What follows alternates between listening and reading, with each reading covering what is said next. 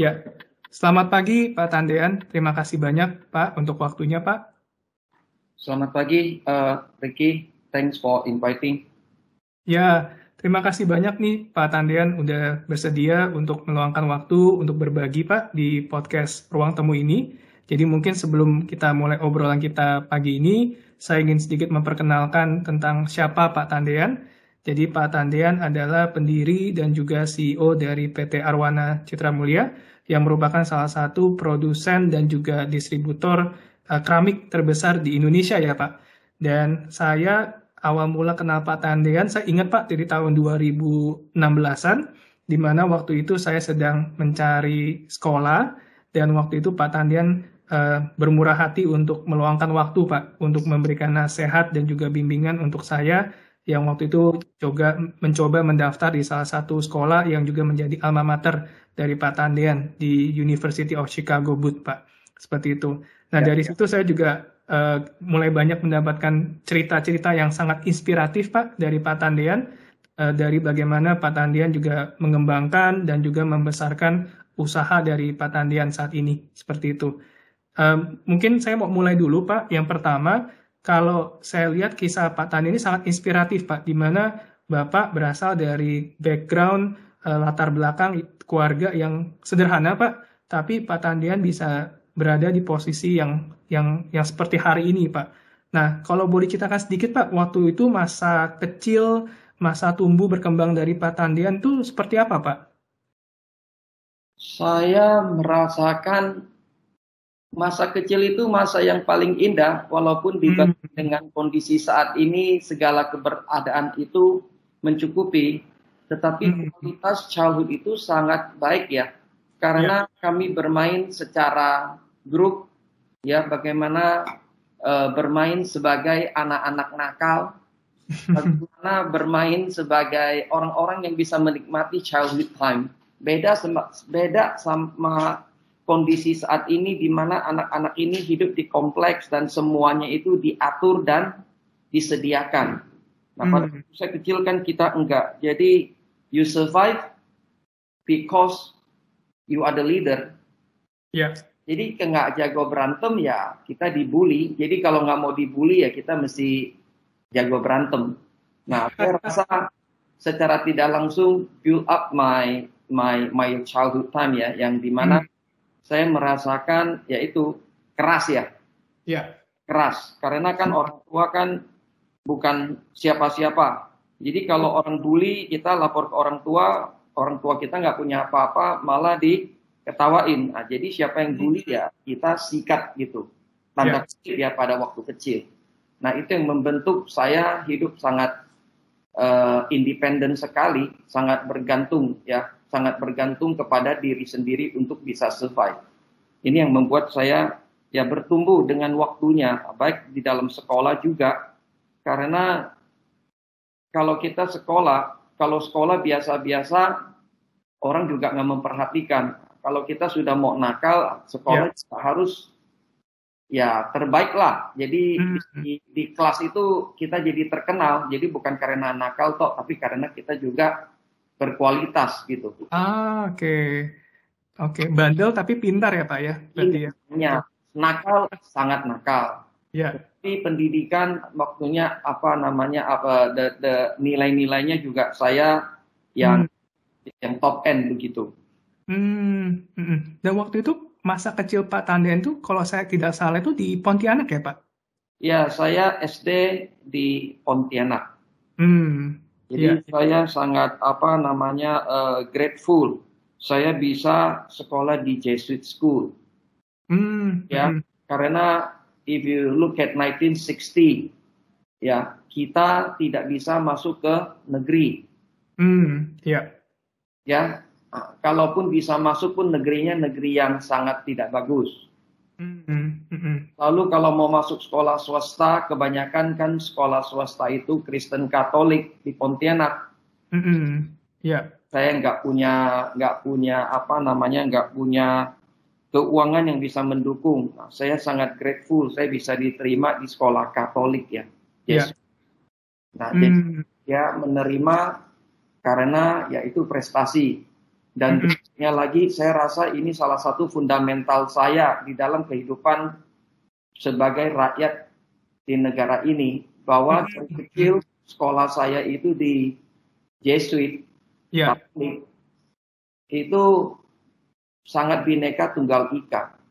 ah, oke. Banyak Egaliter, ya, inklusif ya, Pak. Teman yang Hmm. Anak-anak dari TNI yang dinas di Pontianak pada waktu Kalimantan Barat pada waktu itu mayoritas adalah Muslim, tapi mereka sekolah di sekolah Katolik.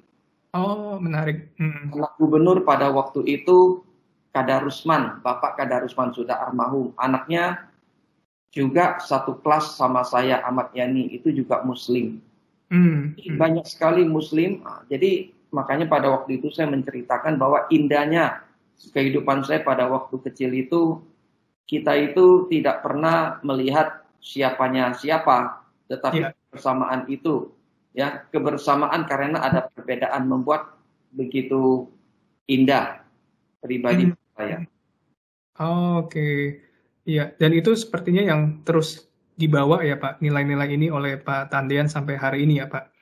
Ya, ya. Karena saya merasakan negara ini berbeda sama negara-negara lain bahwa kita itu punya asas kita kan bineka tunggal ika. Ya, Ya, justru perbedaan itu yang membuat kita menjadi lebih utuh. ya, Ya, Betul. kalau tidak salah saya pernah dengar Ricky pernah kerja di Freeport. betul Pak, di Papua Pak. Kita lihat Freeport berhasil di Papua jauh lebih berhasil daripada perusahaan sejenis yang ada di Papua Nugini. Hmm. Karena Papua Nugini itu bukan bineka tunggal ika. Dia nggak ada suku-suku lain yang bisa saling bergandengan tangan untuk membuat menjadi berhasil. Tetapi Freeport itu berbeda. Ber- Freeport itu berhasil bukan karena punya kekayaan alam aja Indonesia, tetapi kekayaan yang Tuhan anugerahkan kepada kita, yaitu bineka tunggal ika. Ya, ya, betul. Ya, sangat-sangat setuju Pak. Jadi memang saya juga melihat ke- keberagaman itu justru menjadi kekuatan ya Pak, eh, yang bisa kita manfaatkan lebih jauh Pak. Dan pertanyaan saya berikutnya Pak. Jadi tadi setelah setelah SD di Pontianak, kemudian Pak Pak Tandian kan juga sempat berkuliah juga ya Pak ke ke Amerika ya pada waktu itu Pak untuk untuk yang eh, S1-nya. Boleh diceritakan Pak waktu itu eh, alasannya untuk memutuskan melanjutkan studi ke keluar Pak. Nah, eh, ya ibu saya selalu yang mendorong saya untuk berpendidikan karena Hmm. keluarga besar kami, baik dari ibu maupun dari bapak, jangankan kuliah, lulus SMA pun nggak ada. Hmm, ya, Ibu saya selalu mengatakan bahwa kita ini bukan dari keluarga yang mampu hmm, dan kita nggak bisa memberikan kamu modal untuk bisa berdagang. ya, Ini yang bisa saya selalu dorong dari uang yang kita simpan adalah bagaimana kamu bisa sekolah. ya, hmm, Waktu saya lulus SD, saya eh, diberi kesempatan untuk sekolah di Singapura. Hmm, Kan ya, kan, waduh, Singapura keren sekali. Tetapi sekolah di Singapura saya masih ingat pada waktu itu biayanya cuma 4 dolar satu oh, oke, ya, ya, tuitionnya. Jadi udah termasuk semuanya 4 dolar. Ya, 1979. hmm, Dan saya tinggal ikut sama temennya papa. Jadi Ya. kan gratis. Jadi ah, dari di situ kita cuman fokus ke sekolah. Dari SMP saya lanjut SMA-nya ke Toronto. oke, ya, Nah, dari Toronto baru saya ambil S1 di Amerika. Sebenarnya cita-cita saya bukan ke Amerika, cita-cita saya tuh mau ke University of Toronto karena waktu Oh. itu saya kan high school di Toronto. Jadi Cita-cita tuh U of T, ya, tapi tidak di, tidak diterima, hmm, tidak diterima karena itu apa eh, tidak diterima. Makanya saya apply ke Amerika juga. hmm, waktu apply ke Amerika karena kenapa di Kanada karena biaya kuliahnya kan murah ya, Nah, pada waktu saya mau apply ke Amerika, saya juga harus mencari sekolahan yang boleh saya bisa bekerja sebagai freshman as an international student. Ya.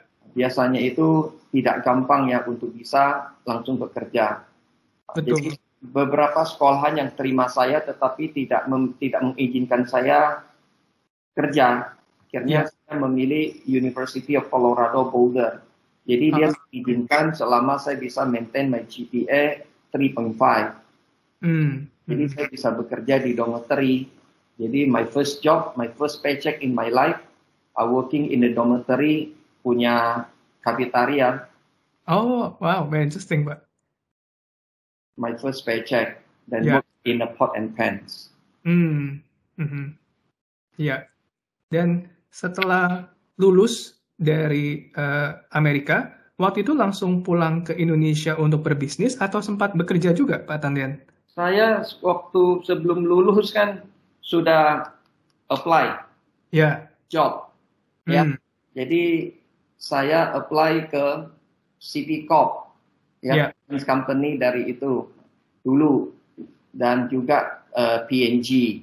Hmm. Dua-dua diterima, tetapi ibu saya mengatakan kepada saya, Hmm. kamu susah-susah dengan uang darah Hmm. kirim ke Amerika.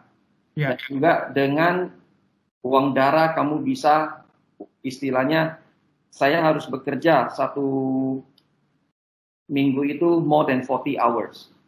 Oke. More than 40 hours ya to support myself ya untuk lulus.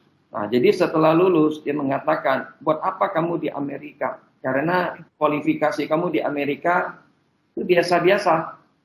Ya. Majority of the people punya kualifikasi begitu. Hmm. sekarang dengan berpendidikan kamu lebih baik balik ke kampung Hmm. ke Hmm. kota Nah, jadi dari sana kamu bisa nah ini yang satu value ibu saya boleh kasih saya value tetapi satu hal yang saya belajar di dalam kehidupan saya adalah belajar taat ya Hmm. Ya. ya ah, kita bisa melihat anak-anak sekarang orang tua boleh ngomong apa pun mereka kan suka-suka mereka Ya. mereka tidak akan berpikir untuk orang lain. Mereka selalu berpikir apa yang terbaik untuk mereka pribadi. Hmm. Mhm. Ini yang membuat saya ini uh, deterioration of this value.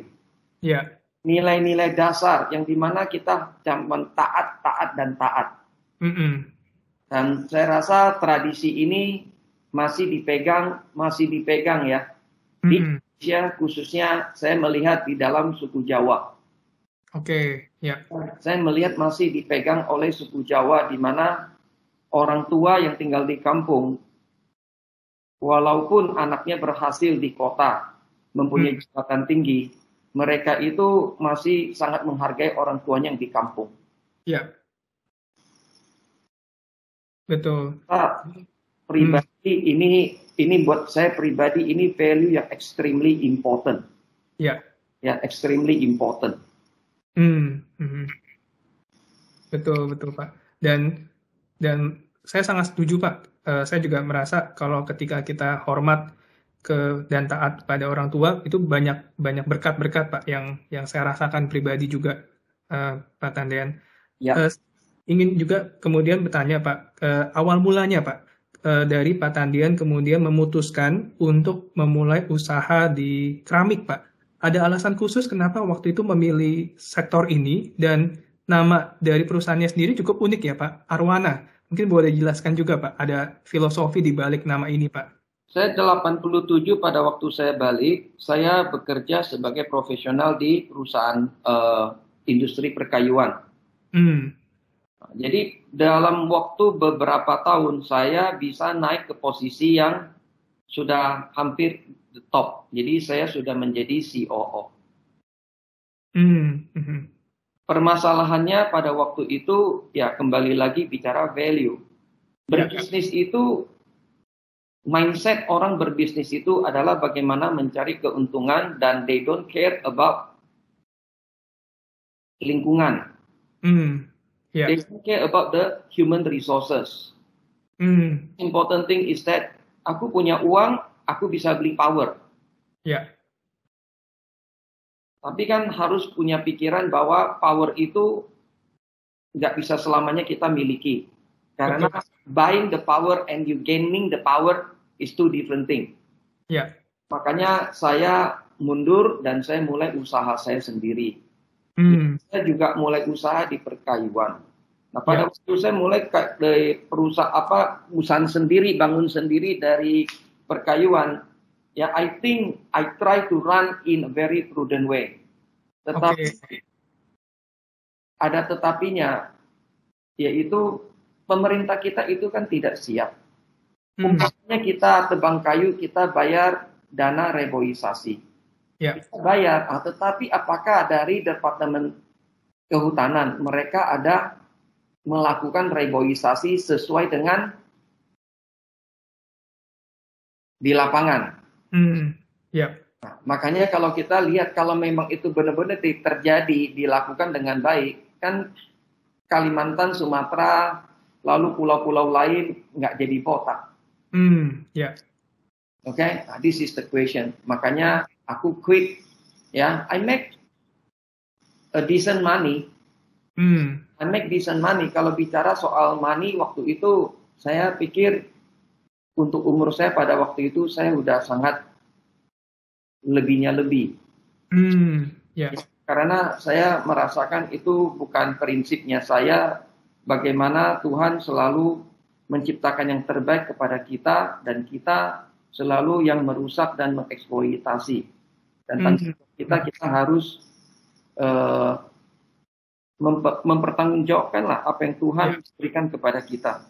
Nah, makanya saya masuk usaha di keramik. Kebetulan my teman-teman main saya salah satu ya arwana itu bukan nama ikan tapi singkatan Hmm. Jawa Cina. Nah, Ya. Jadi Arab Jawa Cina ya Pak. Ya. ini yang Hmm. keramik ya distributor keramik Hmm. yang mengajak saya kenapa nggak bangun pabrik karena dia gampang menjualnya kayak begitu. Ya. Jadi sebagai anak muda terbawa dengan eh, ngomong gampangnya kan, gampang jualnya kayak begitu, Hmm. nya luar biasa besar.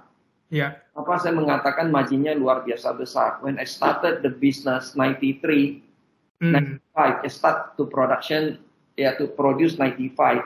Satu waktu itu harga jual rata-rata keramik yang terjeleknya itu 11.000. Jadi Oke. hampir 5.5 US dollar. Hmm. Ya. Dengan kondisi saat ini, ya, dengan kondisi hari ini, keramik saya yang terbagus. Sedang Hmm. kualitas yang saya buat 95 and now completely ya bumi sama langit lah. Harga Sekarang my average selling price is about like 2.5 to 2.7 between 2.5 to 2.7. Ya. Nah, coba bagaimana pada waktu itu saya mulai marginnya begitu besar, tetapi bottom line saya kan nggak banyak Ya. karena nggak sama sekali nggak efisien. Hmm. Hmm. Kenapa nggak efisien? Karena pikirnya kan marginnya besar. Ya. Makanya saya sangat-sangat bersyukur. Mungkin tidak banyak yang orang yang bersyukur dengan ada Asian Financial Crisis 97-98. Hmm. Oke. 97-98 punya krisis, Ya. saya bertumbuh dan saya keluar daripada comfort zone-nya saya. Hmm. Yang pabrik bangkrut. Oh, sempat bangkrut ya Pak? Bukan banyak banyak pabrik bangkrut. Saya enggak. Jadi banyak sekali bangkrut karena mereka nggak melihat ke dalam, cuman mereka lihat oh produksi aja. Karena Hmm. gas murah apa semuanya serba murah dan margin sangat besar. Ya. Nah, makanya di 97 98 bahasa saya adalah filter by nature. Hmm. Ya. Nah, di situlah saya kembali pegang apa kembali yakin bahwa kita berbisnis apa pun we don't rely on the power but you Ya. rely on the very basic principle thing is that apa yang Tuhan percayakan kepada kita kita harus mempertanggungjawabkan Hmm. dan Hmm. ini semuanya bukan milik kita Tuhan yang menitip kepada kita Ya. ini very simple filosofi ya di dalam pada awal-awal membangun arwana ini. Hmm. Makanya saya langsung punya satu visi. Bagaimana satu perusahaan anak muda seperti saya pada waktu itu belum umur 27. Ya, saya sudah membangun usaha ini, saya sudah mempunyai visi, yaitu sangat sederhana. Visinya ini sampai hari ini, ya. bagaimana menjadi industri keramik yang terbaik dengan inovasi dan kreativitas. Hmm. Bagaimana kami harus memberikan kontribusi yang berarti ya. untuk bangsa dan masyarakat. Hmm. Hmm. hmm berapa tahun yang lalu, hampir 30 tahun yang lalu saya sudah bisa menuliskan visi ini. Semuanya kembali lagi saya waktu itu masih belum terlalu I'm a Christian, tetapi hmm. saya masih tidak punya iman seperti saat ini gitu. Hmm, yeah. Mindsetnya adalah ya sebagai kita mulai sesuatu waktu seperti saya sekolah, saya harus yeah. juara, Nah, ini saya menjadi yang terbaik ya. Saya nggak saya nggak menulis saya harus menjadi terbesar. Saya ya. harus menjadi terbaik. Yang kedua kan terbaik yang biasanya ada orang using the power, but I always believe innovation dan and creativity. Mm -hmm. Zaman dulu 30 tahun yang lalu, mana ada kata bicara inovasi. Betul. Bagaimana ada kata bicara kreativitas. Iya. Nah, lalu 30 tahun yang lalu bagaimana ada orang berusaha how to give back loh. Ya. Ya, memberikan kontribusi yang berarti untuk bangsa dan negara. Hmm. Mhm. Iya. Waktu itu memang uh, sampai kemudian ada visi ini Pak, itu wisdomnya itu apakah memang Pak Tandian memang banyak berkonsultasi, banyak melakukan perenungan, mungkin doa juga Pak. Waktu itu kalau boleh diceritakan sedikit Pak, sampai Pak Tandian bisa menemukan visi itu bagaimana Pak? Saya sebelum lulus 1987, hmm. ya, saya kan ada tugas untuk di apa uh, uh, manajemen ya, yeah. kelas manajemen. Jadi saya harus tulis paper. Ya. Ya, sama saya punya international marketing punya kelas, saya mesti tulis paper. Jadi paper itu saya selalu fokus kepada Jepang. Hmm, ya. Yeah. Fokus kepada Jepang. Nah, buat saya Indonesia negara jauh lebih besar daripada Jepang. Hmm. Dan tanahnya itu tidak seperti 67% of Japanese tanahnya kan berbukit-bukit. Ya. Yeah. Itu hanya dua per tiga. Tetapi dia bisa grow their own rice. The best hmm. rice untuk aku pribadi menikmati adalah Japanese rice. Dan populasinya waktu itu sangat besar. Kenapa yeah. mereka bisa? Dan apa pun yang mereka produce, it's always quality, not quantity. Hmm, ya. Yeah. Okay? Nah ini satu. Hal yang kedua adalah bagaimana mereka pada waktu itu, zaman pada waktu 19, 1980s, itu Jepang ada Sony, Walkman. Hmm. Ya. Nah, jadi buat saya itu siapa pemiliknya Sony? Gak banyak yang tahu, tapi kenapa hmm. company-nya begitu sound tuh? Betul, ya. Ya, ya, jadi they don't rely on the individual, they rely on the management. Hmm. Termasuk Toyota. Ya. Oke, okay?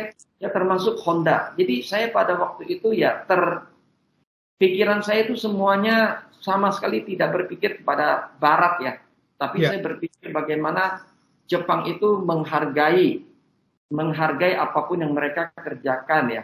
Dari yeah. pola makan makanannya mereka itu pakai sampai yang bahasanya itu sampai poin-poin desimal berapa mereka tuh bisa Betul. pakai. Ya. Nah dari di situ, sedangkan orang Jepang punya Tuhan nggak? Nggak ada. Hmm. Betul. Nggak ada ya mereka itu Tuhannya mereka itu adalah produktivitas mereka hmm. individual ya egonya mereka itu yang besar itu mereka berhasil nah itu Tuhannya mereka nah, jadi saya belajar yang berbeda saya mau menjadi yang terbaik yaitu dengan cara bagaimana Japanese way kan disiplin betul nah mereka juga Walkman itu inovasi pada waktu itu Hmm, hmm. Ya, Honda pada waktu itu keluar namanya Honda Prelude. Lalu ya, jadi mobil-mobil yang dia keluar semuanya kan inovasi. Ya. Mobil-mobil kecil, bukan mobil-mobil besar. Ya, kecil dan ringan dan uh, fuel consumption-nya sangat sedikit. Nah, itu membuat dia bertumbuh kan pada waktu itu 1980. Betul, betul. Ya. Lalu berikutnya lagi, kenapa bilang mengembalikan itu? Adalah kita lihat orang Jepang kalau perjalanan waktu saya kuliah di Amerika naik Japan Airlines. Hmm. Semua orang Jepang. Pramugarinya nggak bisa bahasa Inggris. Ya. Oke, jadi mereka itu loyal banget kepada produknya mereka sendiri gitu. Hmm. Hmm. Bagaimana Betul. mereka bisa loyal? Ya, mereka harus create a the best quality lah. Nah, ini dasar-dasar ini yang saya coba menerapkan di dalam visinya waktu memulai usahanya saya gitu. Hmm, ya, uh, sangat inspiring Pak Tandian.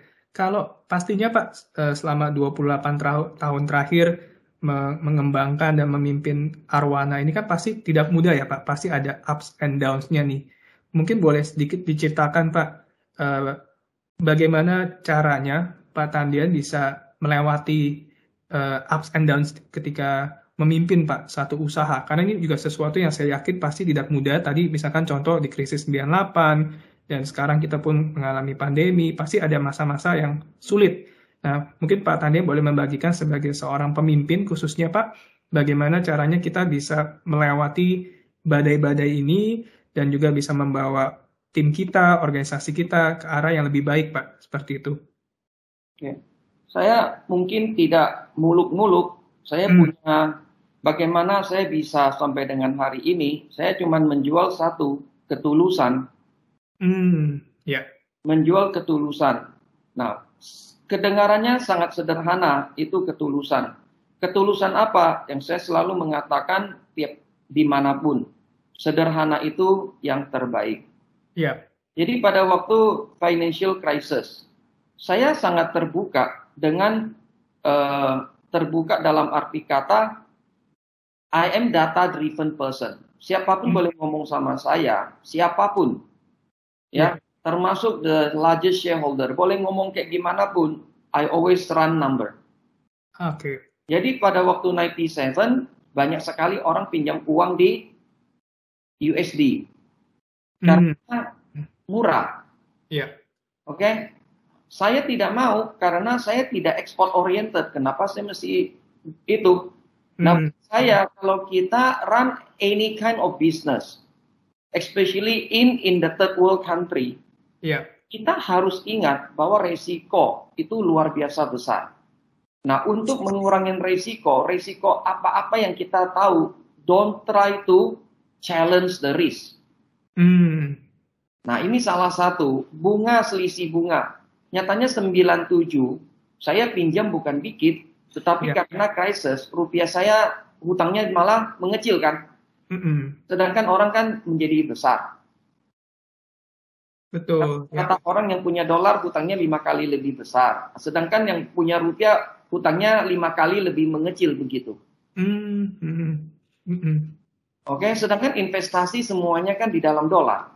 Mesin-mesin ya. itu kan beli di dalam dolar. Mm. Ya, nah ini salah satu hal yaitu kita nggak boleh greedy. Ya. Ya, kita nggak boleh greedy dan kita tahu risk-risk yang ada itu kita coba hilang-hilangkan. Nah, hmm. selama perjalanan hampir 28 tahun, 29 tahun, ada kesulitan nggak? Saya buat saya kesulitan itu sudah ada sejak kita lahir.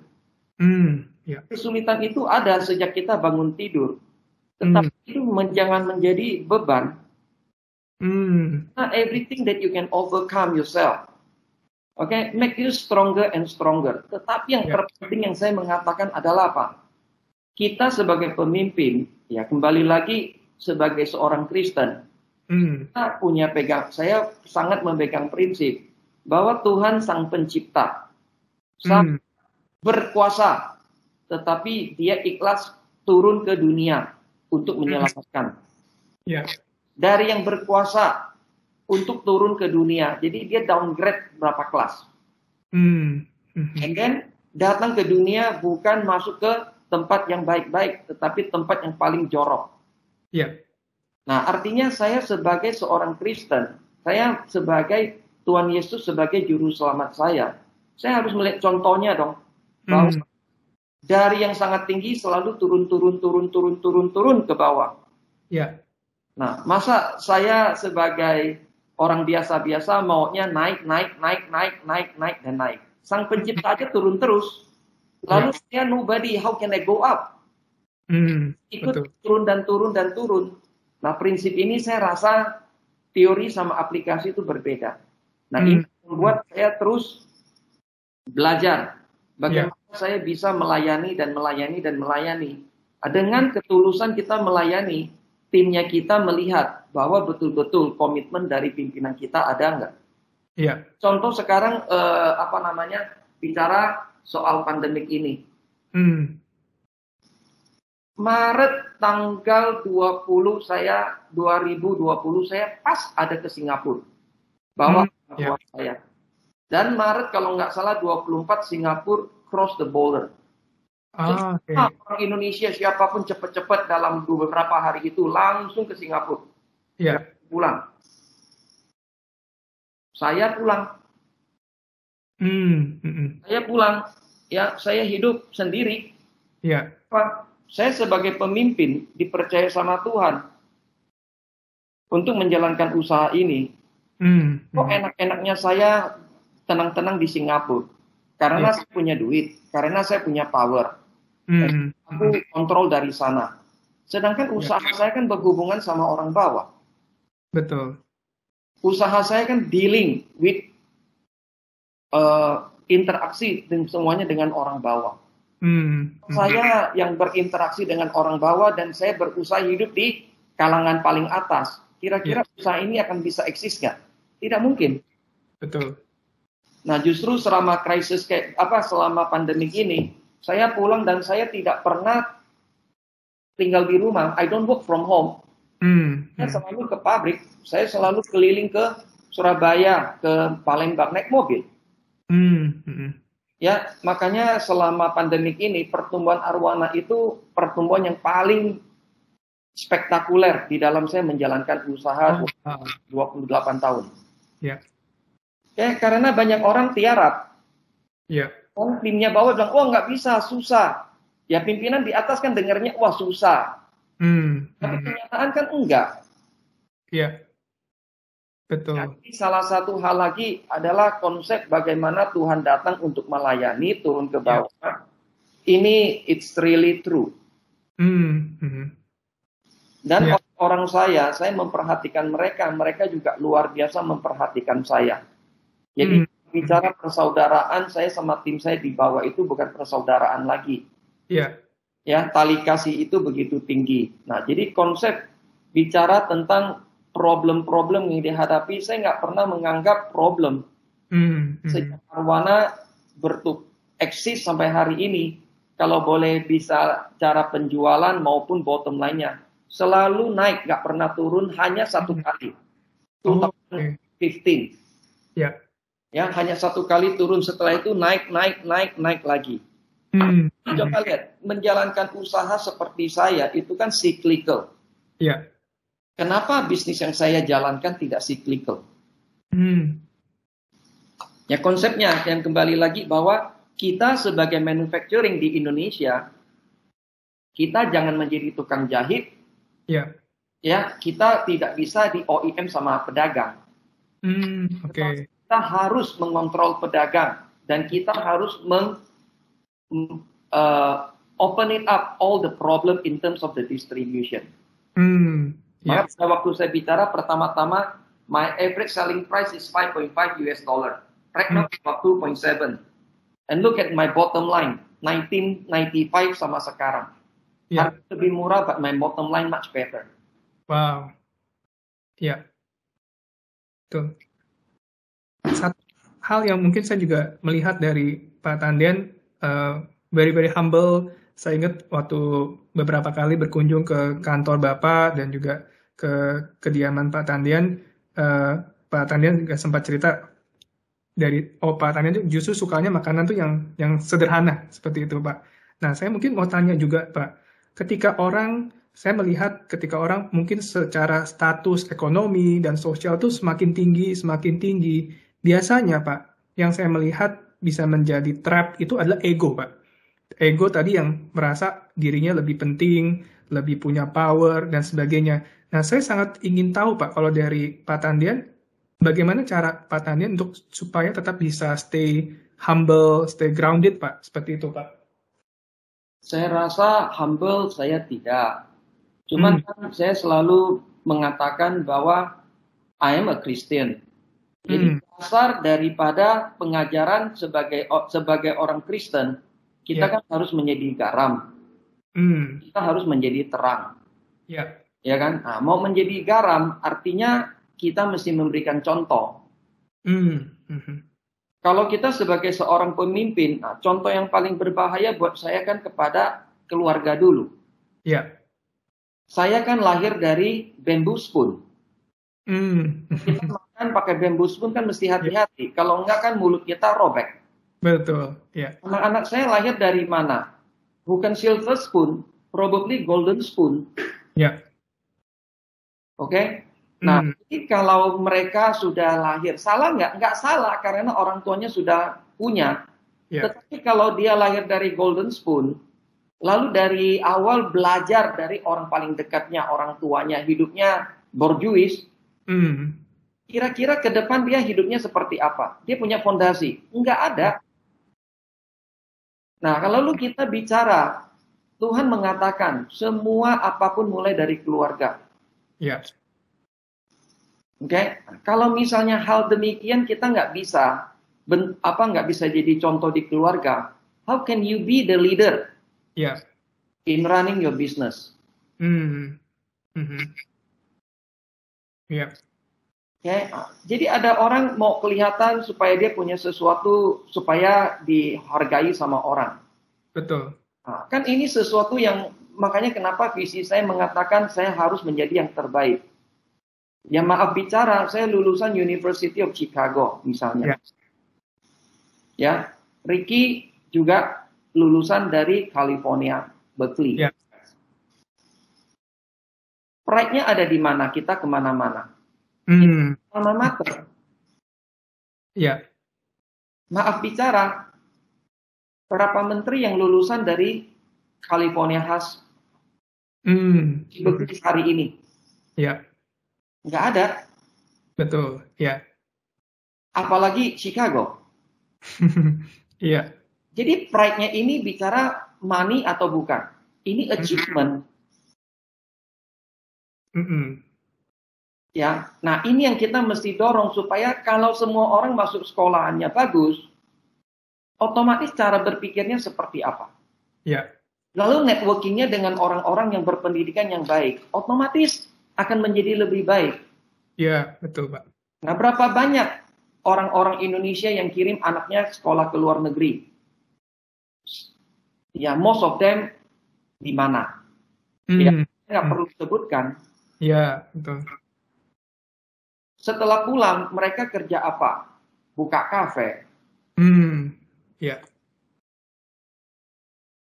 Jadi hal-hal ini yang saya merasakan bahwa kita bicara sustainable adalah kelangsungan. Nah, hmm. kehidupan makin hari makin sulit, yeah. air makin sedikit, ya pollution makin hari makin kacau. Artinya ya, kita yeah, mesti work much harder compared to before. Tetapi Betul. kita lihat kondisi saat ini anak-anak sekarang bekerja lebih keras atau bukan? Enggak. Iya. Oke, okay? karena apa? Uang begitu gampang didapatkan dan uang itu menjadi power bisa melakukan apa pun saja. Hmm. Hanya saya bersyukur saya sangat fokus in running my business. Ya. Walaupun yeah. banyak dikasih kesempatan untuk usaha ini, usaha apa-apa. Saya enggak. Jadi kalau saya mengatakan, tanda kutip, bukan sombong. Hmm. Di Indonesia, industri keramik mana yang bisa bersaing sama Arwana? Hmm. Iya. Nah, bukan di Indonesia sekarang, saya naik satu tingkat lagi. Kita bicara ke Asia Tenggara. Termasuk hmm. CMC adalah produsen terbesar di dunia. Iya bisa nggak bersaing sama Arwana? Hmm, ya. Nah, saya tidak perlu menjadi besar kan? Betul. Nah, tapi saya fokus. Dan saya stay in my line of business and stay close with my people. Hmm, Dengan kayak begitu, seperti pada waktu pertanyaan Ricky pada awal, saya di sekolah my childhood kan gimana? Saya nakal, saya Hmm. nakal di tukang berantem, Ya. tapi sekolah saya juara. Hmm. Sama juga, saya di Indonesia sekarang saya usaha di keramik, bukan natural resources seperti yang lain-lain begitu. Tapi di industri keramik, saya membuat nama Indonesia harum di percaturan dunia. Ya. Ya, ya. Ya, nah, Betul. itu yang kita harus excel, mempertanggungjawabkan apa yang Tuhan berikan kepada kita bukan untuk kita, tetapi kita mesti kasih yang terbaik. Hmm, iya, iya. Betul. Wah, terima kasih Pak Tandian untuk eh, sharingnya Pak. Kita hampir satu jam Pak. Mungkin saya ada satu atau dua pertanyaan Pak Tandian.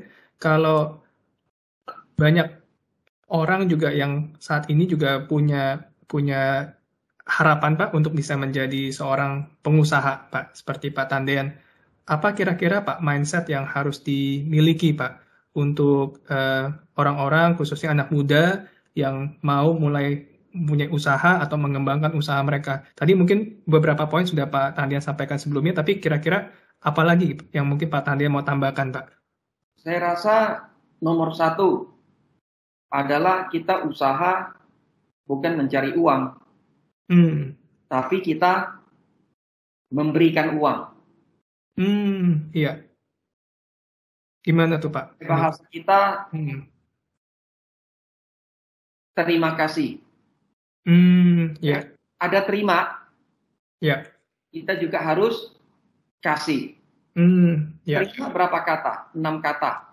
Kasih berapa kata? Lima.